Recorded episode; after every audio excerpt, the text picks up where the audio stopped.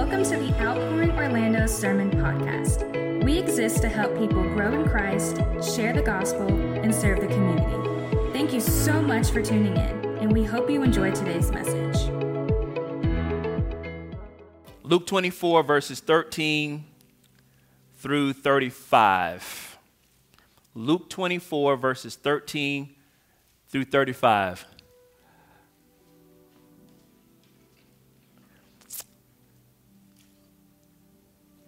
I love the sound of Bible pages flipping open.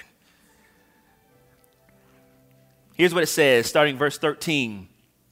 Now, that same day, the day of the resurrection, the resurrection has just happened. So, this is the context. Now, that same day, two of them were on their way to a village called Emmaus, which was about seven miles from Jerusalem. Jerusalem was where the crucifixion took place. So they're headed in an opposite direction to a place called Emmaus. They're leaving Jerusalem, headed to Emmaus. We don't know where Emmaus is to this day, haven't discovered that yet. Here's what verse 14 says Together, they were discussing everything that had taken place. These were two of Jesus' disciples. They were in the larger, they were part of the larger band of Jesus' disciples. And so they were witnesses to the crucifixion. Verse 15, and while they were discussing and arguing, Jesus himself came near and began to walk along with them. But they were prevented from recognizing him. Then he asked them, what, what, what is this dispute that you're having with each other as you're walking? And they stopped walking and looked discouraged. The one named Cleophas, I don't like that name. Cleophas, don't name your kid this. The one named Cleophas answered him, Are you the only visitor in Jerusalem who doesn't know the things that happen there in these days? And Jesus says, What things? Now, I've told you this before. When Jesus asks a question, it's not because he doesn't already know the answer. The question is for your benefit, not his. So they said to him, The things concerning Jesus of Nazareth, who was a prophet, powerful in action and speech before God and, the pe- and all the people, and how our chief priests and leaders handed him over to be sentenced to death and they crucified him. Verse 21 is so important. But we were hoping that he was the one who was about to redeem Israel. Besides all this, it's the third day since these things happened. Moreover, some women from our group astounded us. They arrived early at the tomb, and when they didn't find his body, they came and reported that they had seen a vision of angels who said he was alive. Some of those who were with us went to the tomb and found it just as the women had said, but they didn't see him. He said to them, How foolish, how foolish, how foolish are you, and how slow to believe all that the prophets have spoken. Wasn't it necessary for the Messiah to suffer these things and enter into his glory? Then, beginning with Moses and all the prophets, he interpreted for them the things concerning himself in all the scriptures. And they came near the village where they were going, and he gave the impression that he was going farther. But they urged him, hey, stay with us. Because it's almost evening, it's night, it's a little dangerous out here the, in Emmaus, like we don't want you to get caught up in the Bloods and the Crips out here, so, so, so come with us. That's, that's what I just imagined that they said. So he went to stay with them. And it was as he reclined at the table with them that he took the bread, blessed it, broke it, gave it to them. Then something strange happened. Then their eyes were opened, and they recognized him. But he disappeared from their sight. And they said to each other, Weren't our hearts burning within us while he was talking to us on the road and explaining the scriptures to us? That very hour, they got up and returned back to Jerusalem.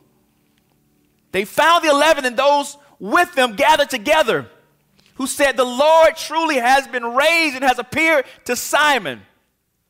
Then they began to describe what had happened on the road and how he was made known to them in the breaking of bread.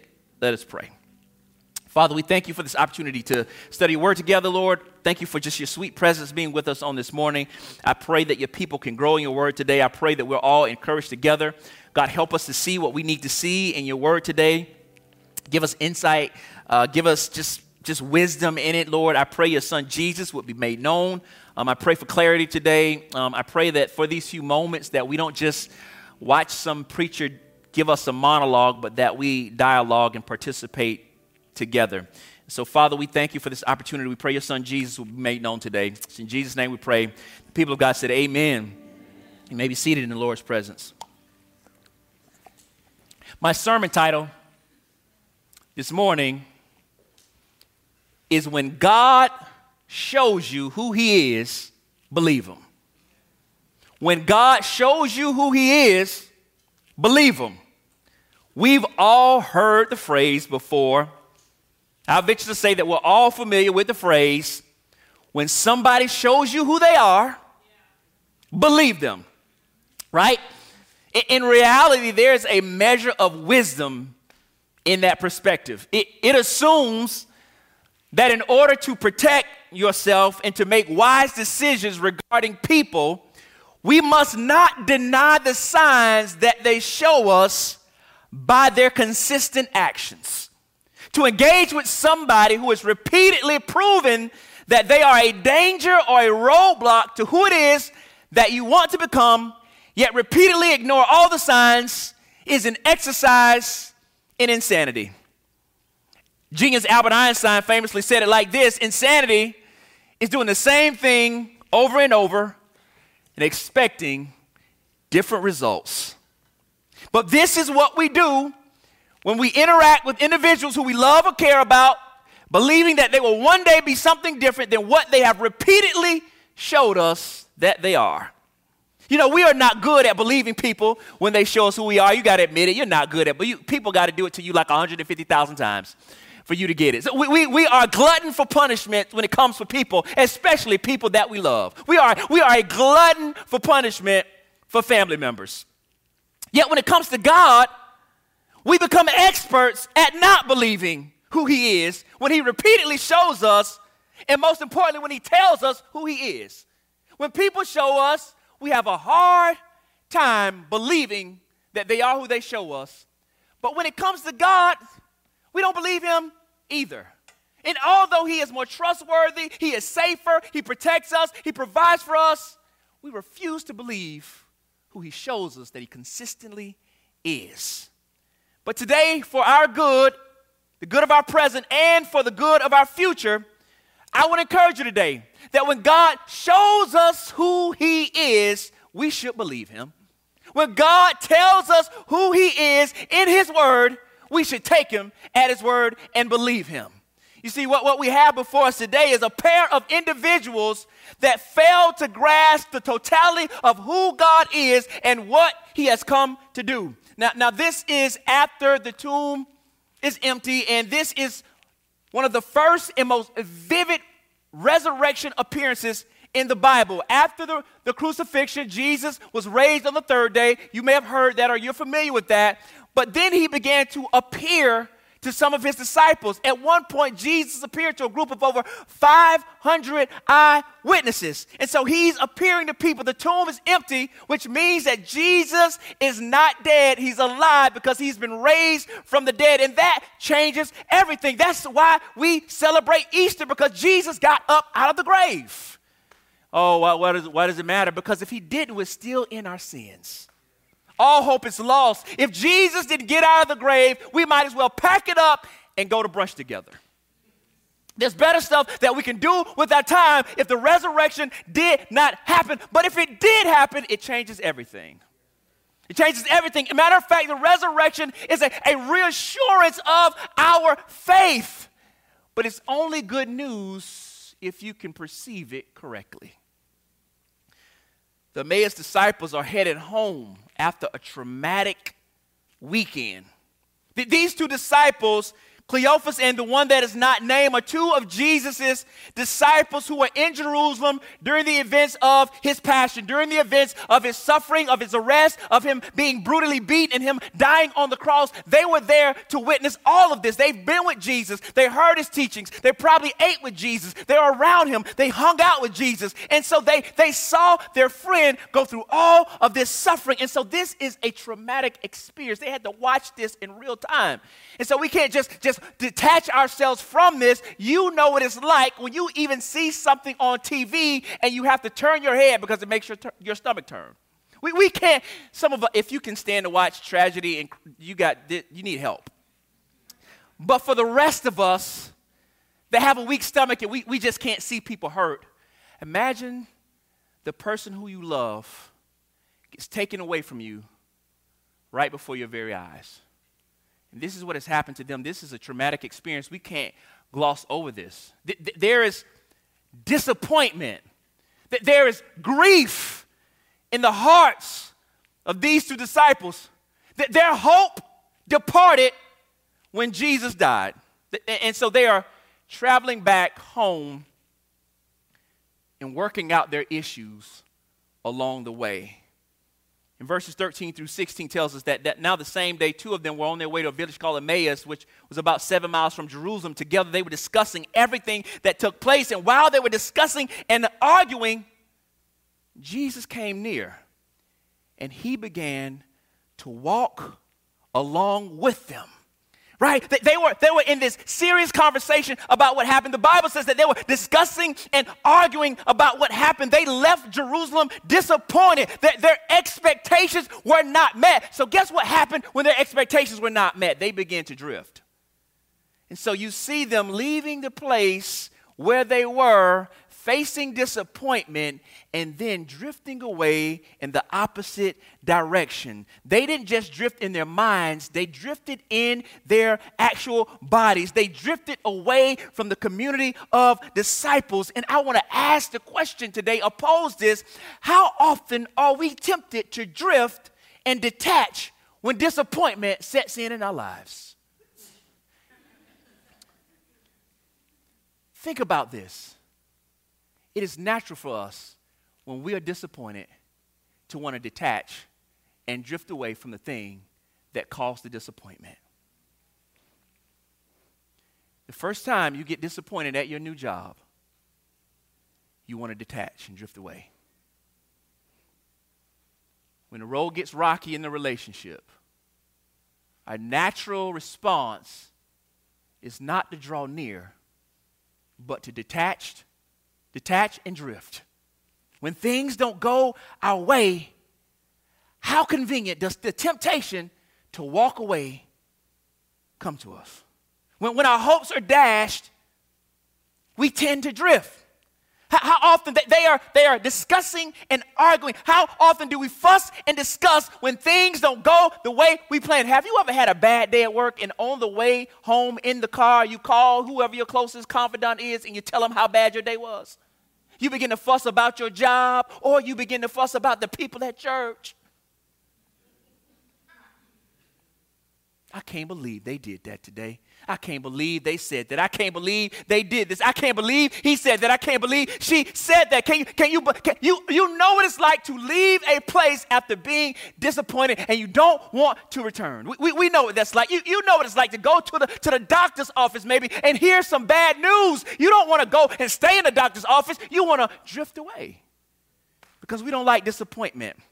Disappointment and despair doesn't just cause us to leave places, oftentimes it causes us to detach and drift away from God too. And so th- these last two years of disappointment and despair seemingly because of COVID, it, it, brought about the drifting of an entire generation of Christians who allowed disappointment and disillusionment to, to drift and deconstruct everything that they once said that they believed. Think about this. All the people who in 2019 and all the years prior were faithful, committed believers. One season, one, one year or a year and a half of disappointment set in, and many people have never recovered. people have drifted away from God, and it began the process of them reconsidering and, and deconstructing everything that they once said that they held firm to. Because oftentimes, disappointment causes us to detach and drift away. But, but, but, but you see what happened? They, they leave Jerusalem and they go, they, they leave Jerusalem, the place of their disappointment, and go back to Emmaus, the place of comfort. How often do we drift away from the place of purpose? Because when disappointment sets in, it's easier for us to go back to what we're familiar with. And this is what is happening to them. But my favorite two words in the Bible happen, but God.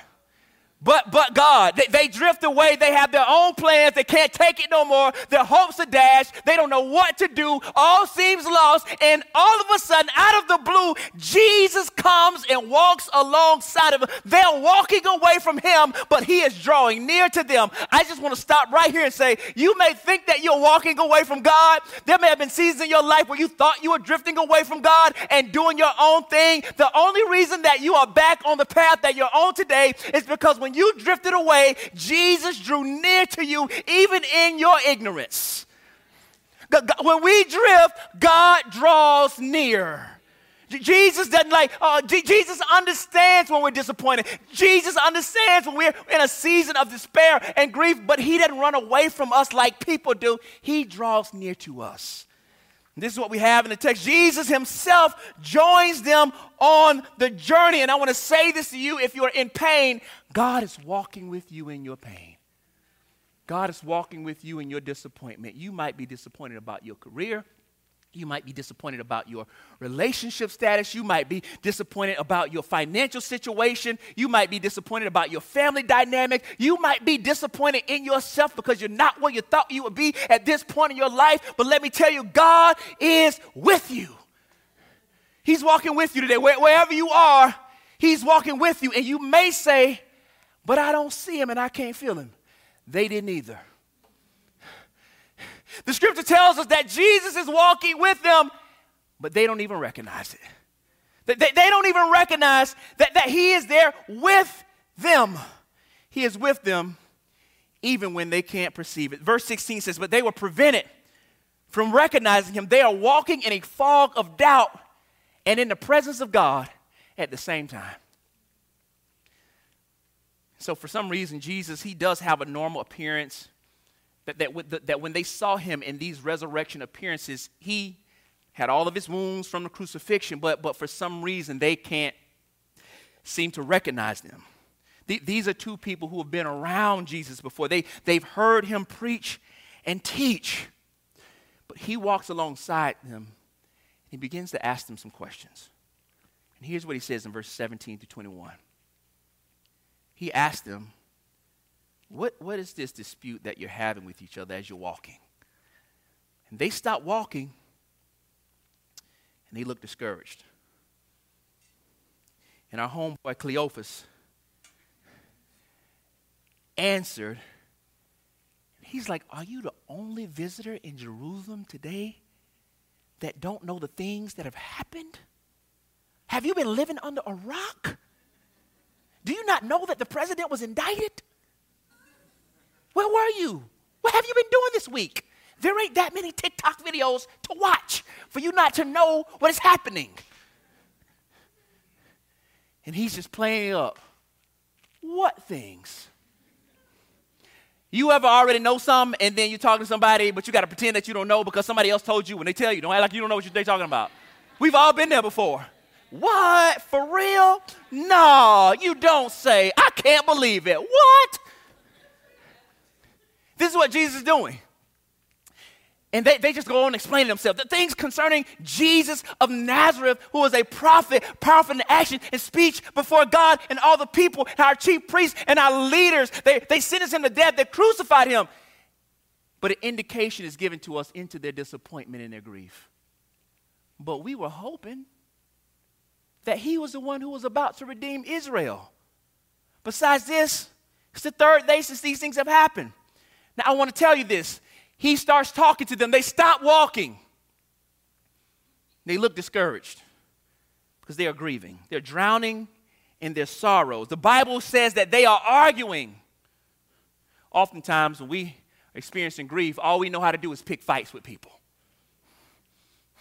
All we know how to do is see. See, you ever been around some a person who's so entrenched into their grief that no matter what you tell them, they can't receive it as good news? We won the lottery. So they're in this spot. They can't get, they are so disappointed. They can't shake their grief loose because it's a real thing. If you read the first 12 verses, the, the women, the women go to the empty tomb. The, the women are like, the tomb is empty. They go back and tell the male disciples. The male disciples don't believe them. They're like, that's just nonsense. And the Bible literally says they did not believe the women. Because I'm, I'm going to be honest with you, oftentimes women perceive far quicker than men do about almost everything. Did you see what they said? I, what's, huh? Huh? What? Nah. Nah, they all right. Nah, they didn't say that. You, you didn't see the tone and the inflection, huh? I was just trying to get something to eat.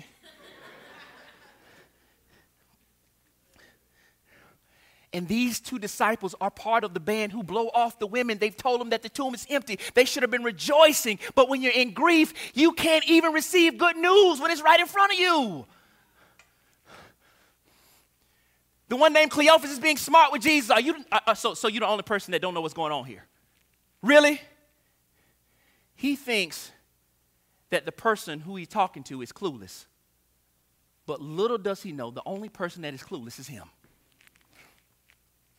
He says that he's a prophet, powerful in word, and he, he, he's, he's a prophet. See, he partially knows who Jesus is, but his knowledge is incomplete.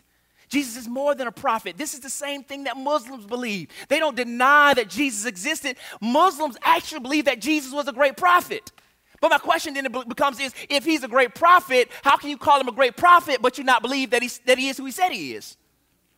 So either he's a prophet or he's not right? And, and, so he's, they, they say that he's a prophet, but they don't realize that he's not just any prophet, he's God's prophet. He is the Son of Man, he is the Messiah, he is the one who the scriptures predicted, yet they still don't understand, even though he's right there in front of them, and I think they're blinded by their false expectations. I venture to say verse 21 might be the most important scripture in this entire passage because it says that we were hoping that he was the one to redeem Israel. If you read that at face value, you think it's something good, but what you don't realize is they didn't want Jesus to save them how they needed to be saved. They wanted Jesus to do what they wanted him to do.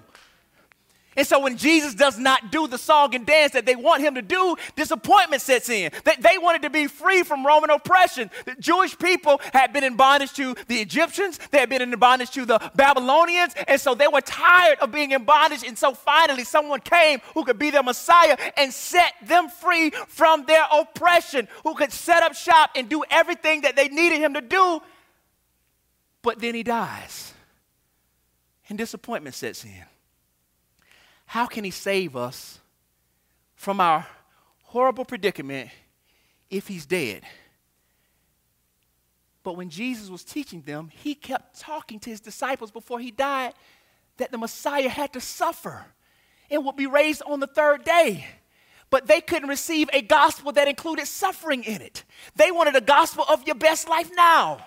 They wanted a gospel that didn't include heartache. They wanted a gospel that didn't include suffering. They didn't want a gospel that they wanted a gospel that didn't include disappointment. They wanted God to do whatever they wanted God to do for them. And so when God does not do that, they're disappointed.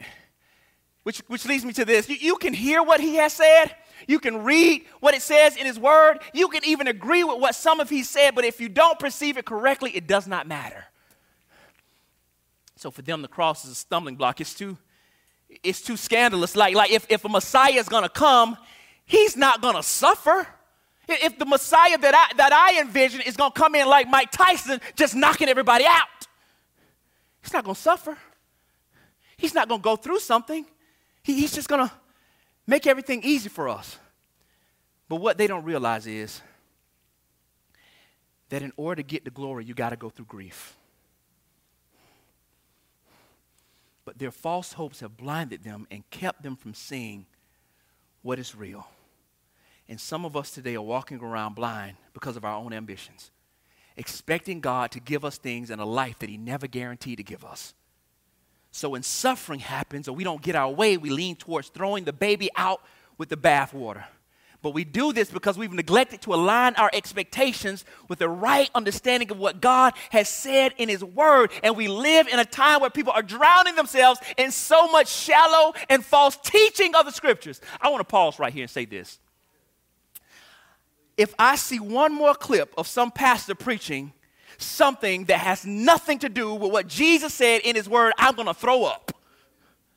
And what makes me even sicker is that we have a generation of people who have access to a Bible but are too lazy to check for themselves what it really says.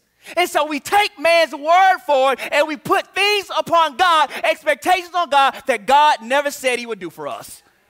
And when they don't happen, we get mad at the church, we get mad at God, and we walk away from the faith. But we don't check anything. Tell you this Next time you're on TikTok or whatever you're on, take, sit there with your Bible. Don't watch a sermon without the Bible. Because we walk around saying dumb stuff. Like if I just say it, God will give it to me. If I just speak it into existence. It's not what the scripture says, man. The God who speaks things that are not as though they were. You don't have that power. Oh, I just want somebody to prophesy and give me a word from the Lord. If you ever go to a church and the pastor gets up and says, You know, I had a message prepared, but I was on my way to church and God gave me another word leave. Let me give you a little behind the curtains for you. That means I didn't prepare and I had nothing to say to begin with, but I'm going to wing it because I know you're lazy and you're not going to check behind me. Well, I just got a word from the Lord for you.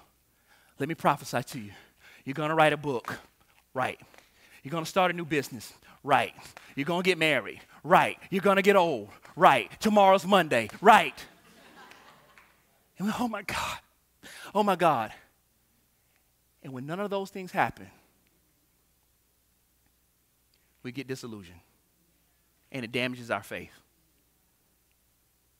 They're partially to blame, blame, but you are also culpable because you refuse to read the Word of God. If you want to know what to expect from God, let God tell you. Let God tell you. We got too many people out here giving advice about stuff that they are not an expert in. Okay, sorry. I apologize in advance. You shouldn't take how to get married advice from somebody that's never been married.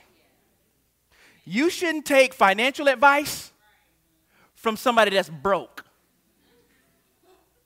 You shouldn't take credit advice from somebody who has bad credit. Y'all are taking advice from people that you don't even check if they're real or not. If it pops up on your feed, you just read it and you just go with it. People, stop being lazy with life and with the scriptures. Are y'all with me? Y'all like, man, I just got to shut down my whole TikTok account.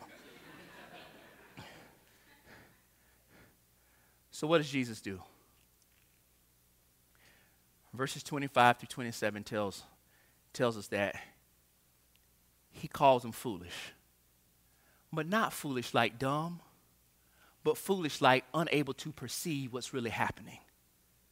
And he asked the question wasn't it necessary that the Messiah was to suffer these things and then enter into glory, beginning with, with Moses and all the prophets. And here's what it says He interpreted for them the things concerning Himself and all the scriptures. And so Jesus says, Let me help you. Jesus does a Bible study for them right there in the middle of the street. He says, You're slow of heart, slow of heart. Like you've not aligned yourself with what my word actually says. That they have a failure to, to, to embrace the ways of God. They, they, they, they, they, they, Jesus is trying to clear up their confusion because they're confused because they didn't take him at his word in the beginning. And so he points out to them that the, all of the Old Testament points to me. When you read Isaiah 53 about the suffering servant, about by your stripes, by his stripes you are healed, they're talking about me. It was my stripes on the cross. When Psalm 16 saying, says that, that, that, that, that he would not allow his one to see decay, they're talking about me and my resurrection from the grave. Everything about the good news must be seen in light of what was already said in the Old Testament. So when you read the scriptures, let that point us to Jesus. The Bible is not about you. The Bible is not about you. The Bible is about the Bible is the story about God and what he has done to redeem his people through his son. So Jesus clears it up for him. I want to read something to you that Jesus says. Luke 24 verses 44 through 47. Here's what Jesus says. He says this. He told them these are my words that I spoke to you while I was still with you. That everything written about me in the law of Moses, the prophets, and the Psalms must be fulfilled. Then he opened their minds to understand the scriptures. This is later on with the other disciples. He also said to them, This is what is written the Messiah will suffer and rise from the dead the third day, and repentance for, and forgiveness of sins will be proclaimed in his name to all the nations beginning at Jerusalem. Notice what he doesn't do he doesn't do some scriptural gymnastics and tell them that I just I just feel that this is what God is saying. No, he plainly interprets the scriptures for them. He doesn't tell them to run around a mountain 27 times. He doesn't tell them to speak it and decree it and declare it. He doesn't give them anything fuzzy and funny. He doesn't tell them, I sense that the Lord is doing this and here's what I feel like. No, he doesn't do this. In a simple fashion, he interprets the scripture for them. But we've trained ourselves to look for what's sexy on Instagram and not what's right in front of us in the scriptures. God doesn't need us to spruce up His word to make it sound better. God doesn't need us to make His word more palatable for the culture. His word says what it says. So here's what I want to say. If you're confused today, about your faith and you need clarity, you need the Word of God to clear up your confusion. The Word of God teaches us the way and the wisdom of God.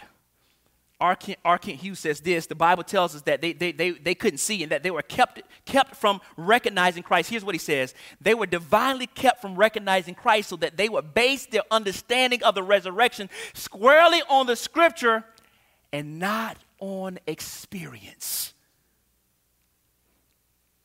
Because oftentimes when we explain our faith to people, we don't point them back to Scripture, we point them to what we feel. But what happens when they have a different feeling than what you feel? We don't base our faith off feelings, we base, base our faith off the infallibility of Scripture. That it is true, that it is trustworthy, that it's inerrant, that it makes no mistakes, that it's pure from beginning to end. Notice something that Jesus begins his ministry with Scripture and he ends it with Scripture. I want to say this. I believe that God has called a lot of people to preach the gospel. I believe that God has called men and women to preach and proclaim and share the good news. But just because you have a phone with a camera on it does not mean that it's ready, it's time for you to start preaching.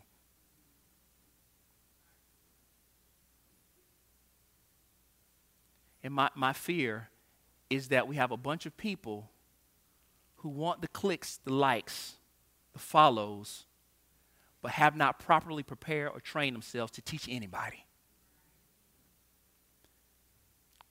Paul says, study to show thyself approved. The key word there, study. And so just because you got a feeling or unction in your belly doesn't mean you're ready to teach anybody. It's amazing that we can run in front of the camera, but we can't share with our neighbor.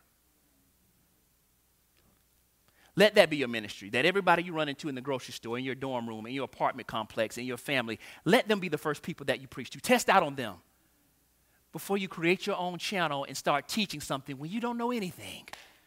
And that's not me being an old man on the porch, but what I'm trying to get people to do is to go back to the scriptures. The only thing that can save people is what God has said in His Word, not what you feel. If Jesus, if his ministry is rooted in scriptures, then yours should be too. We have to become a generation of people who are no longer biblically illiterate, but that we are people who are like the Bereans. We have a passion for the Word of God. We're intentional about the Word of God. We spend countless hours feeding our brains with mind numbing nonsense day after day. Some of it is cool and you get a good laugh, and that's good. It's a, I'm sure it's a stress reliever. But for the most part, we're just filling our brains with nonsense. But when we come to the text, it doesn't make sense with us because we're not aligned with that. We're aligned with something else. But if you want to know what God's will is for your life, who better to tell you than God Himself through His Word?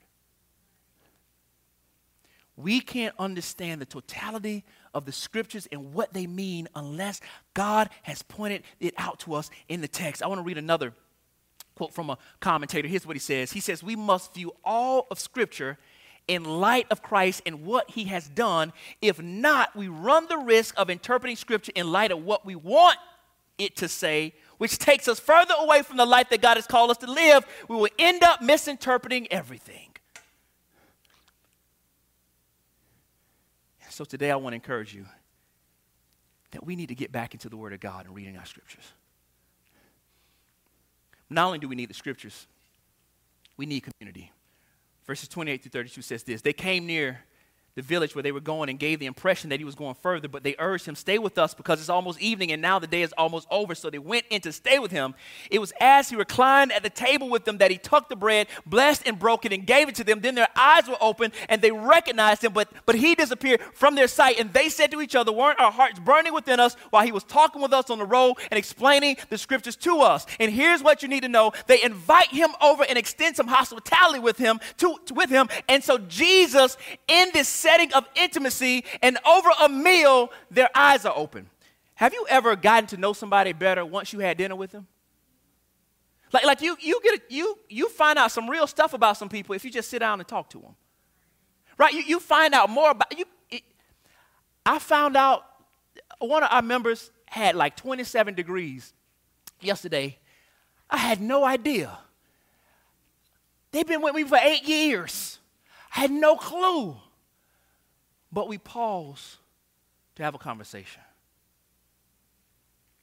What I'm saying and what we should see in the text is that we get to know more about Jesus when we invite him in. Our eyes are open as we draw near. It's through a knowledge of the scriptures that we understand God's plan. And also, when we gather in community with Him and with others, that, that we get to know Jesus in, in a greater way. Even myself as a pastor, in the context of life group, I've learned so much about God from being around other believers. We need each other. We, we need each other. We, we, can't even afford to study outside of community. We, we need each other to study. But believers can, can experience the presence of God through the studying of scriptures, but also in the fellowship of each other. And here's what I want to point out, and I'm almost done. Here's what happens they realize who Jesus is, their eyes are open he leaves them. And they could have stayed right where they were in Emmaus and celebrated. They could have stayed right there and celebrated. But once they realized who God was, they couldn't keep it to themselves. They left Emmaus and went back where they belonged. And they shared what they found out with the rest of the disciples. And little did they know, the disciples were already gathering, celebrating his resurrection. And so you don't, you don't see a group of people who, who just find out who God is and they keep it to themselves. Because when God saves you, you can't keep it a secret it'll just come out of your pores. You tell everybody about what God has done for you. You, you, you can't keep it to yourself. If we can share all kind of crazy nonsense and videos and all kind of foolishness, why can't we share the thing that has saved our lives? That has brought us from death to life.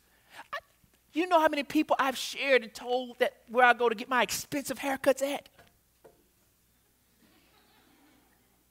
There's 5,000 barbers. You know, you can drive on a corner and find a barber, but I just felt like I needed to tell somebody because of the job he did on my hair. But if I can talk about some nonsense that does not matter, that does not save, how much more should we be willing to share something that does? They didn't just stay in the place of their disappointment, but they went back. They found hope in the one who they had their hope in all along. And how did they do that? They finally came to the point that they believed who God was when He told them. But it only came through the scriptures and time spent with Him. In this age of busyness, we cannot, we cannot afford not to be intentional about time with God. We cannot afford to just let our lives waste calling ourselves Christians but never drawing near and being intimate with God. Like this is this is an opportunity for us to draw near to him. If if you're unclear about his will, if you're confused about what God wants to do in your life, God is not trying to keep his will a secret from you. But he's already revealed it. We must draw near to him. And what we'll realize is is that God has called us to be raised with him that, that, that he's been raised from the grave, but that's just not just good news for him, that's good news for us. That we have been raised with him. This is why we celebrate the resurrection because we are no longer in our sins, that we have been raised to life with him, that we are no longer in our sins, but that we have been forgiven and we have eternal life in him. The good news is not just good news, it's not good news unless we understand first that there was bad news. And the bad news is that we were lost without God in the world. But God sent his son and intervened into our lives and made us alive with him and drew us to himself. And so, in this present week that we're in, this week headed towards Easter, I want to encourage you to draw near to God, to spend time with him, to let him take us from grief to glory. Let us look back to his promises that one day we will no longer have to deal with grief. That he's already defeated our greatest enemy. He's already conquered sin. He's already conquered death. And he will come back to get us. And we will be raised with him once and for all. And we will reign with Christ. This is the beauty of the resurrection. It's not just, just a historical fact that a guy of the grave, but it means so much to us.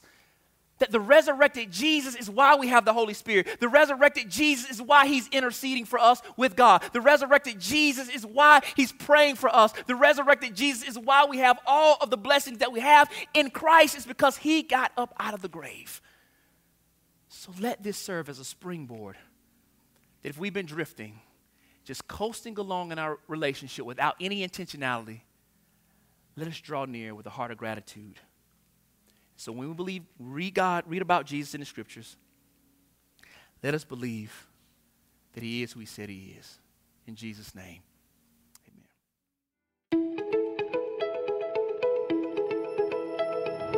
We hope you enjoyed today's message. If it was a blessing to you, please consider visiting our website, outpouringorlando.com, to connect with us and to also give financial support. If you are ever in the Orlando area, we would love to serve and worship with you. Have a wonderful week.